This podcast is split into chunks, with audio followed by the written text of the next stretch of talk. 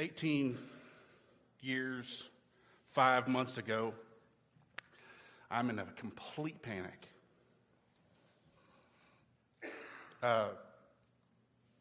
So I called some friends of mine that had already had kids, because Emily's will be here in about 2 months. And so I said, hey guys, I need to have dinner with you. I'm going to come through town. We're going to go eat. Okay, great. What's wrong? Nothing. Just meet me for dinner. Okay, great. At the time, her nickname was Sally, because we were arguing over Emily or Elise. So we ended up sticking them together there at the end. But so I'm sitting there with my friends that I've known since I was 12. And I'm like, guys, I'm not feeling anything. Something's wrong with me. And they were like, well, what do you mean? And I said, well, I have Tate, and that's great, but I've never gone through the birthing process, and I'm not feeling anything for the baby yet. So Scotty just belly laughs right there at the table. And I'm like, this isn't funny, Scott. I mean, at all. And he said, I'll tell you what, you're fine. This is normal. If after she's born you feel this way, call me immediately. Within a week or two, my dad calls me and we're talking about it, and he says, those little girls, they'll break your heart. I didn't know what he meant by that until it actually happened, but fatherhood is good and fun and really hard. So this morning, the text went out, does anybody want to preach? And, you know, crickets, nobody answers. And I had just been through some scripture I thought would work, and so I thought, well, I'll just do it. That's fine. That's easy. And I started digging in, and it wasn't easy. Everybody, welcome. I'm glad you're here. Thank you so much for showing up this morning. Some of you knew I was going to talk, and you came anyway. That's amazing. And also, in addition to that, you'll be happy to know that I actually shortened this down to just under an hour. So, anyway, we're going to be taking a break from Jake's lessons on Jonah. And before we do that, we're going to go into some dad jokes, because that's what you do on Father's Day, right? How do you have a party in space? You plan it, right? Thank you. Thank you. What is leather and sounds like a sneeze? A shoe. Yeah? Okay, one more. What kind of shoes do bananas wear? Slippers. That's right. Okay. I think I like the fake laugh the best.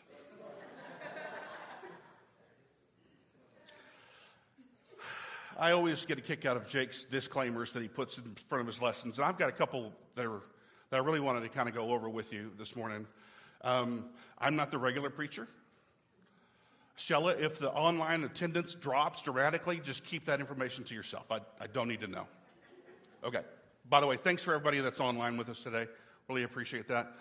Also wanted you to know, if you don't know me very well at all, I am actually not even a preacher. So I'm really kind of trying to lower expectations this morning. And this is not even really a sermon. Adam and I had this conversation this morning. He didn't teach this morning. He facilitated. I'm just talking. This is actually an unpaid attempt at explaining what God has showed me in his word lately. I actually didn't know it was going to be that hard when I started this. But also, this is important. I make no promises that my delivery will be effective, easy to follow, or even understand, repeatable, or otherwise useful. So, we are going to go back to this disclaimer side frequently and often, just so you know. In all seriousness, though, I was in Hebrews 12 when that text came across, and I thought, oh, let's talk about the Father and the Father's love. Coach talked about Hebrews 12 and his. So I'm going through the Hebrews 12, and I figure out, it dawns on me that there's a pattern that takes place. By the way, that was the foreshadowing of the brick. A herringbone Chicago paver is one of my favorites, by the way, in case you're wondering, which is what you're seeing on the screen there. So I hope that today's lesson will bless you as much as it does me, or even a tenth would be nice.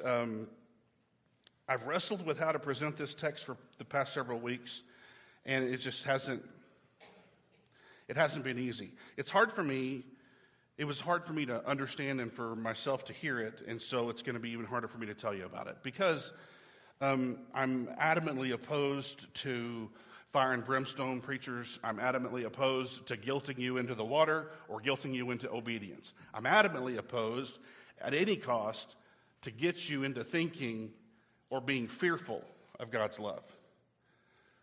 That's not how it works.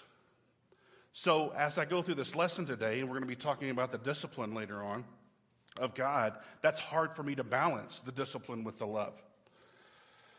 So before we get started in Hebrews 12, though, I do want to set this up a little bit. In Matthew 28, at the end of the Gospel of Matthew, there is what they call the Great Commission. He says, Jesus came to them and he said, "All authority in heaven and on earth has been given to me.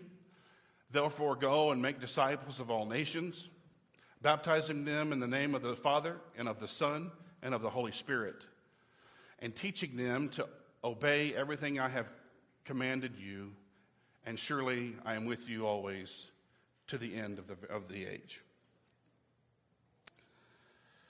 So I want you to remember the commission is to go make disciples. So if there's a way to go and make disciples, we're going to talk about the pattern that we found in Hebrews 12. It starts with this: developing faith. If you're following in the bulletin, there's very few blanks you're going to have to put in there. It's followed up with discipleship, and it ends with peace and unity. I'm going to use some very specific examples from this church body that I hope is received in the kindness that I wish to give it, because nothing that I say this morning is out of malice or otherwise have any ulterior motives to it. I will say that I'm really excited that I get to follow the first service where we stand and sing the whole time. Praise God for that. I'm not sure how you follow that, but just bear with me. So we're in Hebrews 12. We all ready? Let's start in verse 1. Then Jesus came to them and said, oh, sorry, that was Matthew 28. I got to turn the pages in my notes. Y'all don't want to hear the same page all day, do you? Okay. Therefore, since we are surrounded by such a great cloud of witnesses, let us throw off everything that hinders and the sin that so easily entangles. Let us run with perseverance the race marked out for us, fixing our eyes on Jesus, the pioneer and perfecter of our faith. For the joy set before him, he endured the cross, scorning its shame, and sat down at the right hand of the throne of God. Consider him who endured such opposition from sinners, so that you will not grow weary and lose heart. In your struggle against sin, you have not yet resisted to the point of shedding your own blood, and you have completely forgotten the word of encouragement that addresses you as a father addresses his son or his children in some translations. And then he quotes Proverbs 3. He says, "My son, do not make light of the Lord's discipline. Do not lose heart when he rebukes you, because the Lord disciplines the ones he loves."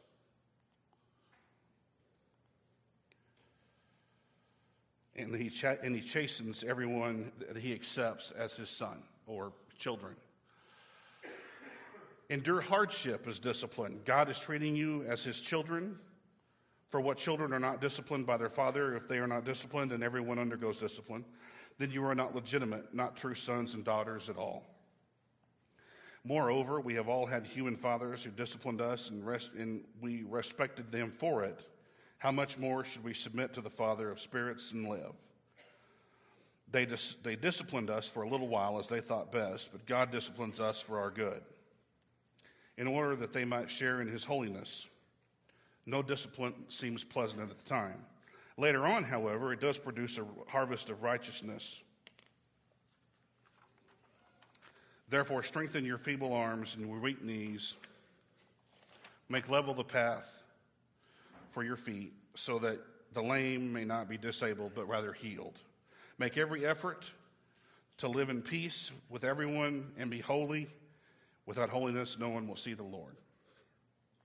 Okay, so the checklist. Here we go. Develop faith. We're going to go through that first. Keep in mind that when we're going through Hebrews 12, we are following Hebrews 11. Hebrews 11 was the Faith Hall of Fame, and he goes through all of the different people in the Old Testament that had a great deal of faith. So, if we like to use or quote Hebrews 11:1, that now faith is the confidence in which we hope for and assurance about what we do not see, then Hebrews 12:1 through 3 is exactly what faith looks like. At a glance, the very first sentence in verses 1 and 2 seems like just an introductory main sentence. But in the very first fragment of the very first sentence, there's actually two things that we need to look at. He says, therefore, since we are surrounded by such a great cloud of witnesses, there's two things happening here. If you have faith, you produce a witness. And the second thing is, those people live in eternity. The second part of the sentence, let us throw off everything that hinders, or some translations say weights, us, and the sin that so easily entangles us. If you look super close at this fragment, there's two more things in there. One, there's things that happen to us, whether we deserve it or not, whether we did it or not, whether it's a result of our sin or not, but there's things that happen to us, and there's things that, and then there's our sin as well. So one of the most frequent complaints that I get when I teach or preach, besides Katie's affectionate, what she calls my Huffstetler pause, which is where I sit for just way too much long in silence, besides that, The biggest complaint is application. Brad, I need more application. Okay. So Christ endured the hardship of the cross because of the joy that he could see after the cross. On the other side of the very hard, life-ending torture, he took a shameful death on the cross and destroyed the shame when he rose again 3 days later. We don't deserve some of the things that happened to us. Christ certainly didn't deserve to be tortured to death. But we have to look beyond the hard things that we're in right now and look towards the joy afterwards. This is the faith. This is the application of the faith. I did put down here other scripture where there are other definitions in use in context in Scripture. You can go into those at some of the time. I did want you to see those because when I talked about this pattern that I saw in Hebrews, the most interesting thing about the pattern is it's actually in almost every, if not every, epistle in the New Testament. All of them say this. First, develop faith. Second, go through discipline. And third, or discipleship, and third, seek peace.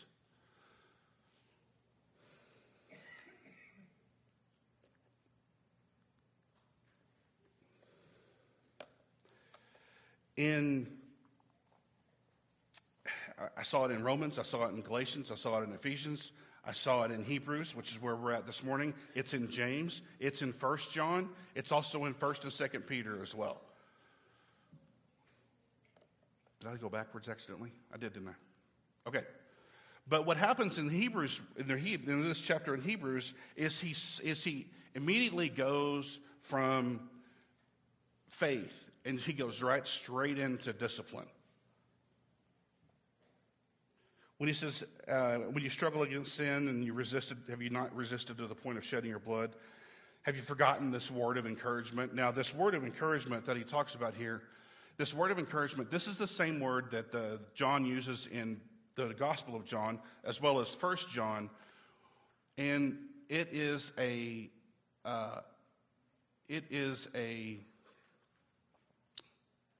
consoling, it's an advocacy. So he says, don't forget the consoling word, and the consoling word is here, son. Now, this is not just any son. This is a very specific kind of son or child. The meaning here is the child that inherits the estate. So if he addresses us as the children that will inherit eternal life, we must remember that. Jacob and Esau, they were both sons, sure. But Esau, before he traded it, was going to have the inheritance. That's the thing that we want. That's what we want to try to go after. He also says next that we should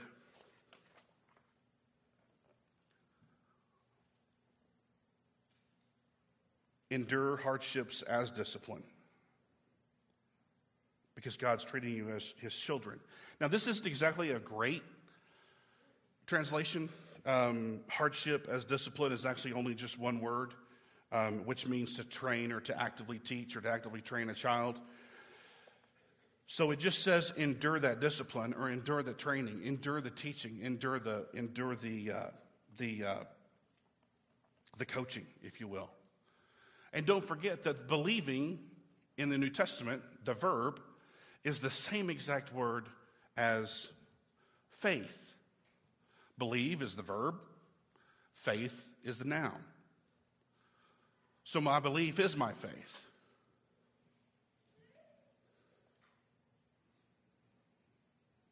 And it's no secret, or it's no coincidence, that the word disciple, the word discipline, and the word discipleship all have the same root word. You have to go through it. So in order for me to understand and to be agreeable to becoming a disciple, I must accept the discipline. James says, because you know, I can't even read that, I'm sorry. Because you know that the testing of your faith produces perseverance. 2 Peter 1:5 says, add to your faith virtue, in some translations, goodness here. Add to your faith goodness, add to your goodness knowledge, to your knowledge self-control, to your self-control perseverance, and to your perseverance godliness. There's nothing even remotely easy about this process. It does seem like a neat little checklist: faith, discipline, peace. But the truth of the matter is that our entire waking lives on the earth as it is now, as we see it, and as we are living now, has to be the process of continuation of that process. It has to continue to work. We have to continue to get after it. So in my discipleship, whether that's with people or with God through the word or through an elder or a preacher or whatever is happening in our lives, we have to be willing to go through the hard things. I'll tell you why this got hard for me, is because when I got through that scripture, I had several questions that I had to ask myself in order to keep going on. When was the last time the Lord disciplined me? Again, I'm not trying to guilt anybody to obedience. Don't misunderstand me. When was the last time that I felt convicted about my own actions or my own thoughts or my own attitude? Did I even hear him when he disciplined me? How can I even identify the Holy Spirit? Then it got worse. God is going to use everything against me to grow me if I let him. When was the last time my feelings were hurt? When was the last time I didn't think I deserved a certain outcome?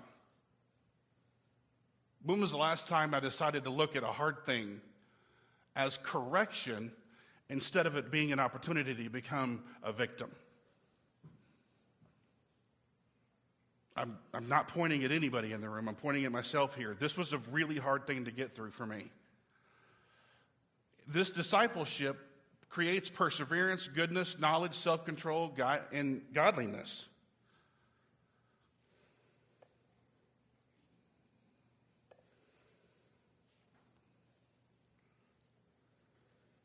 When was the last time I judged somebody else's actions or thoughts or attitude? Have I been myself actually pursuing peace, verse 14, with my brothers and sisters in Christ? Then it dawned on me, the more time I spend with God, the more I am convicted and encouraged to change. The problem with that realization is there's an opposite side to that. The less time I spend with God, the more I judge others, and especially their motivations. So I'm feeling pretty beat up at this point in my study. Wasn't wanting to go into any great detail. It's a whole lot more fun for me to be funny and, slides 1, 2, and 3, right? Well, that's easy for me, but that's not what I'm called to be doing. I'm called to be pursuing peace and unity. Now, a lot of translations, if you look at your Bible, they will stop in verse 12 or 13, and then they will do a new paragraph and a whole new title, and then they'll start number 14. It belongs all together. It's the same subject. This isn't new. Never bow down to what someone else thinks you should know from Scripture, including me. That is not true discipline, and it is not true discipleship. Don't even assume that the punctuation that you're reading in your translation is correct. Go figure it out yourself. Dig in, believe, faith, interpret, and then use your heart to listen, not your head. Paul says that there is a peace that surpasses understanding. So if I'm listening with my heart, there's a peace that surpasses my understanding. There is an eternal peace that goes beyond logic, that goes beyond what we think we might be, what we might think we deserve. And there's a peace that is based on what we believe, based on reading his word, spending time with Christians, and being a part of the experience of discipleship. In Hebrews 14, pursue peace with everyone. This is the verse that kicked off my, this is in every book. Live in peace with everyone. Romans, as far as it depends on you, live at peace with everyone. Also in Romans, let us, therefore, make every effort to do what leads to peace and to mutual edification. Now, Peter, this is 1 Peter 3, and this is something that I really want you guys to hear because there is a contextual application to this. He says, Whoever would love life and see good days must keep their tongue from evil, their lips from deceitful speech, and they must turn from evil and do good. They must seek peace and pursue it.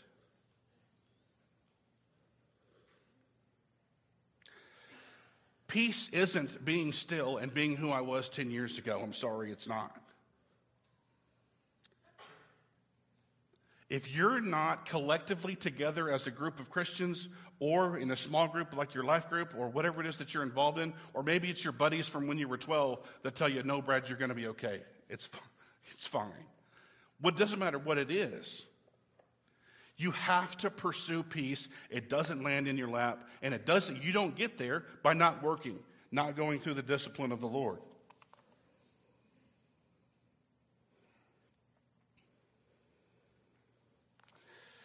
When we are exercising our faith and we're using hard stuff as our Heavenly Father disciplines us, if we're using it to iron out our own rough spots, then we are living at peace with our brothers and our sisters.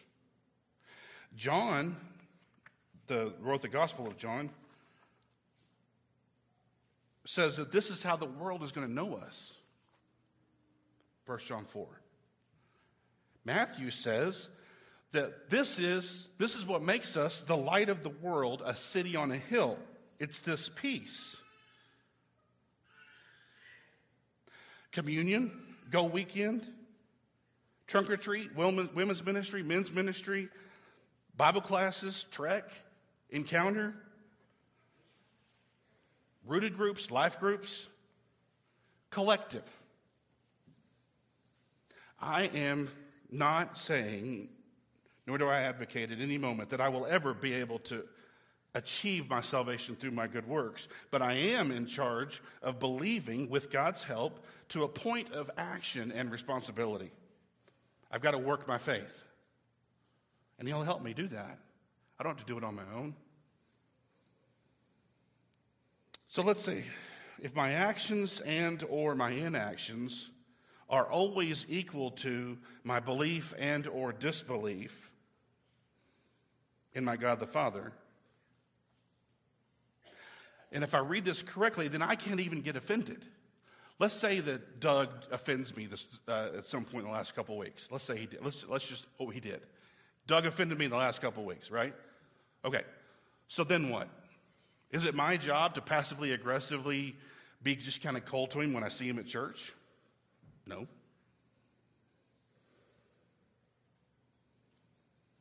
Is it my job to just kind of, drop some hints and maybe just talk to Cassie and tell her, Doug really hurt my feelings? We have real feelings, and that is a real thing, right? But if I'm following this, and I'm actually going to be able to pursue peace and unity here, that's how you make disciples. Go out and make disciples. Well, how do you make disciples? You show what the world doesn't show, which is peace and unity. I have to go to Doug. I can't go to Coach Cav. Coach Cav's not going to do anything about it. I can't go to Barry. He's not going to do anything about it. And if I went to any of those people, or even Cody or Jeff Wagner, they'd tell me, you need to kind of go talk to Doug, brother. Seek peace. If that's not your end goal, then you need to look at your. Then you need, if I'm reading Hebrews correctly, and Romans, and Corinthians, and 1 John, if I'm reading those correctly, then I have to seek peace. That's the primary goal. That's what shows the world what its salvation looks like. Now, Hebrews goes on to, and we can't get into it this morning because I have a ham in the oven, but Hebrews goes on to talk about bitterness next in verses 15 through 24. We don't have time for that. That's a 3 or 4 part lesson series. But what happens when you don't seek peace or unification is you end up with a bitter root in your heart, and we have to avoid that. Now, here's some confession for you. When I was, and it's so interesting how coaches and the communion talk was dead on. I actually didn't even have to get up here because they went over all of this. But when I was a younger dad, I used to get on to my kids because they made me look bad.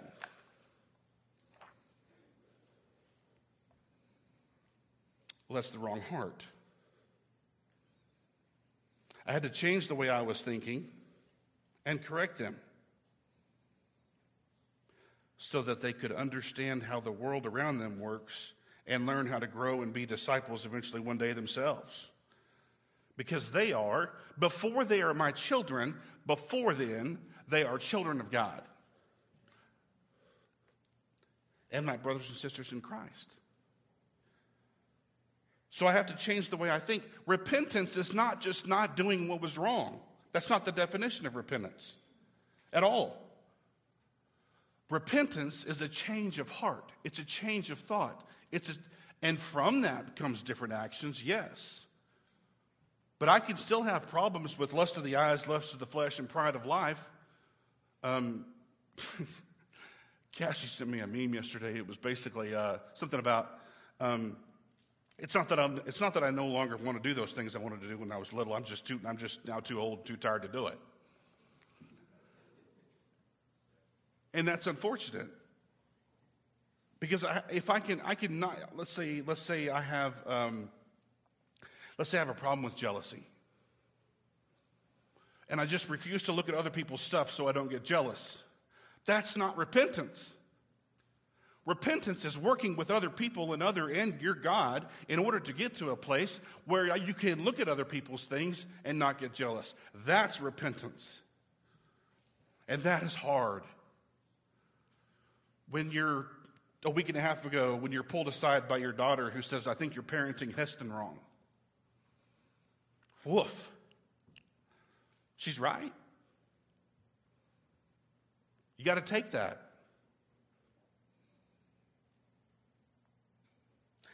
We all have different kids. We have five individually kids, then they all love differently, and they all get hurt differently, and they all get well differently, and they all need different things. C.S. Lewis said, this one is the one I need y'all to hear this morning. Christ, who said to the disciples, you have not chosen me, but I have chosen you. Surely Jesus can truly say to everyone else in groups of Christians around the world, you have not chosen one another, but I have chosen you for each other. You can get lost in the arbitrariness of floating through space on a rock and we just ended up here. That's not how it works. That's not a God we serve. It's not an accident we're here. Dallas Willard said, the greatest challenge the church faces today is to be authentic disciples of Jesus.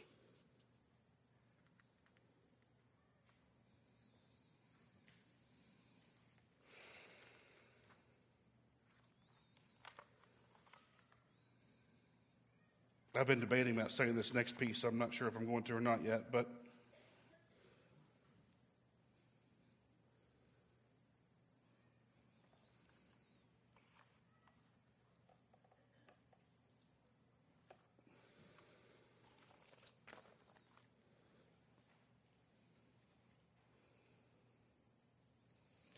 if Doug hurts my feelings, whether he actually did or not, whether it was justified for me to be hurt or not is not the question. The point is, if I got my feelings hurt by Doug, I cannot and should not and will not, in my effective ministry of my own life, ever allow that to prevent me from discipling others, from being a member of a local organization, a local church. I can't use that bitter root as an excuse not to grow myself. I can't. It's not even remotely effective. Now, are there moments in time when I actually need to kind of sit and have a little pity, and I just don't even want to talk to you right now because I know what you're going to say is right and I'm not ready to do right yet? Those things happen. How long have we been there?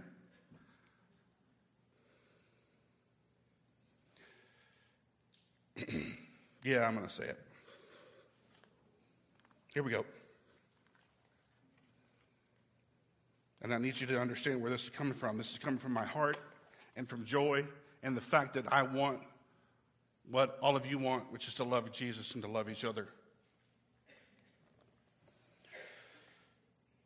You could look at the mature Christians of our organization and you could understand and maybe even come to the conclusion that we actually have not been discipling at all. Because if you're discipling, you're growing.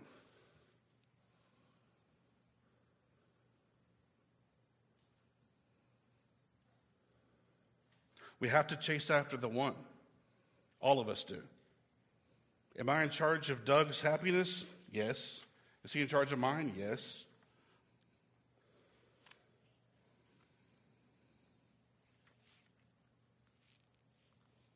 A.W. Tozer said, the absence of the concept of discipleship from present-day Christianity leaves a vacuum which men and women instinctively try to fill with a variety of other substitutions. To avoid the snare of unauthorized substitution, I recommend careful and prayerful study of the Lordship of Christ and the discipleship of the believer. Maybe we were measuring baptisms, but we weren't measuring discipleship. And maybe we should. I do think that baptism is great. Here in just a minute, I'm going to invite you to be baptized if you want to be. Absolutely, 100% put on Christ in baptism. But this is a lifelong struggle of working on my faith. Discipleship together. And pursuing effectively and efficiently and as often as possible peace with each other. Conclusion slide. We're almost done. How about that? Let's go to John 17.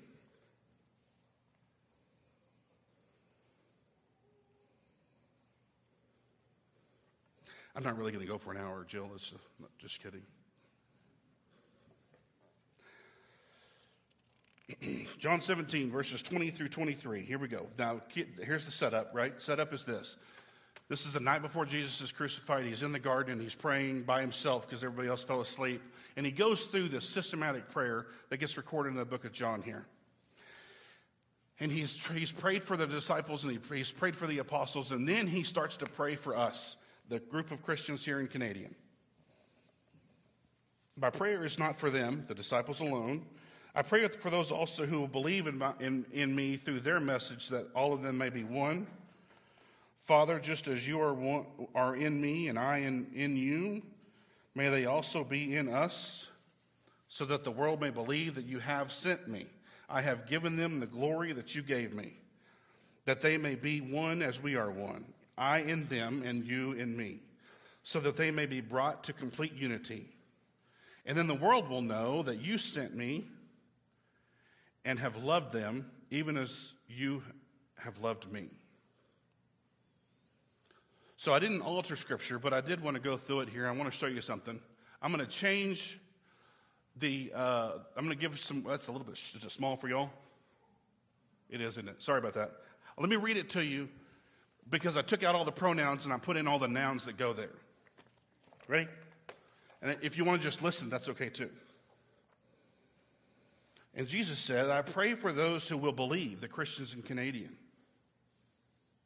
In me, Jesus the Son, through the apostles' messages, that all of the Christians in Canadian may be one. Father, just as you, God the Father, are in me, and I in you, God.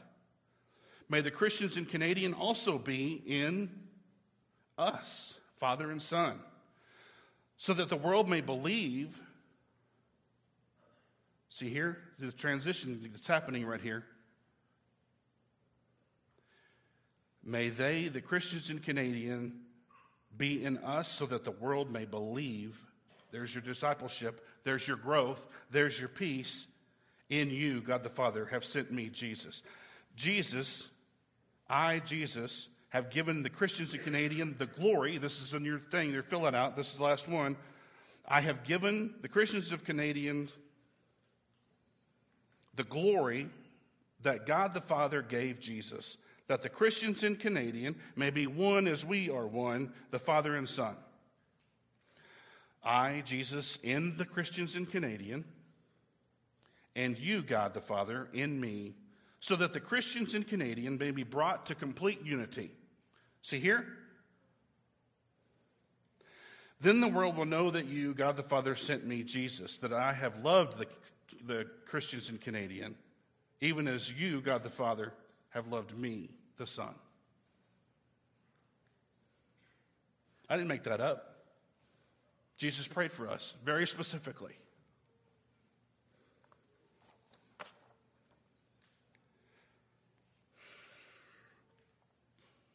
If you feel guilty this morning, that wasn't me, that's not the intention. If you feel loved this morning, that was the intention.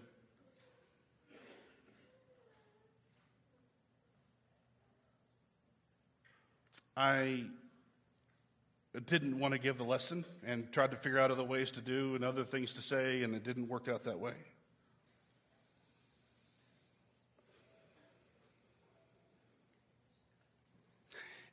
If you're sitting there and you think, well, maybe I want to be a disciple and I want to put on Christ in baptism, there's water in there. Maybe you're sitting there and you're thinking, you know what? Maybe I do need to change a little bit.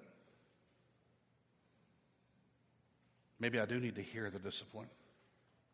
Maybe I've been ignoring the discipline for a while. And in my case, sometimes it over a decade.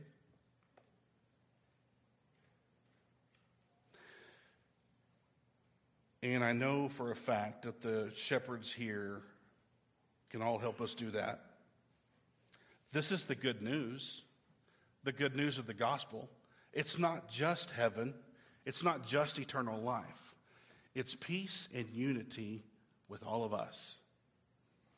And it's important. Come on up, Barry. Y'all can go ahead and stand.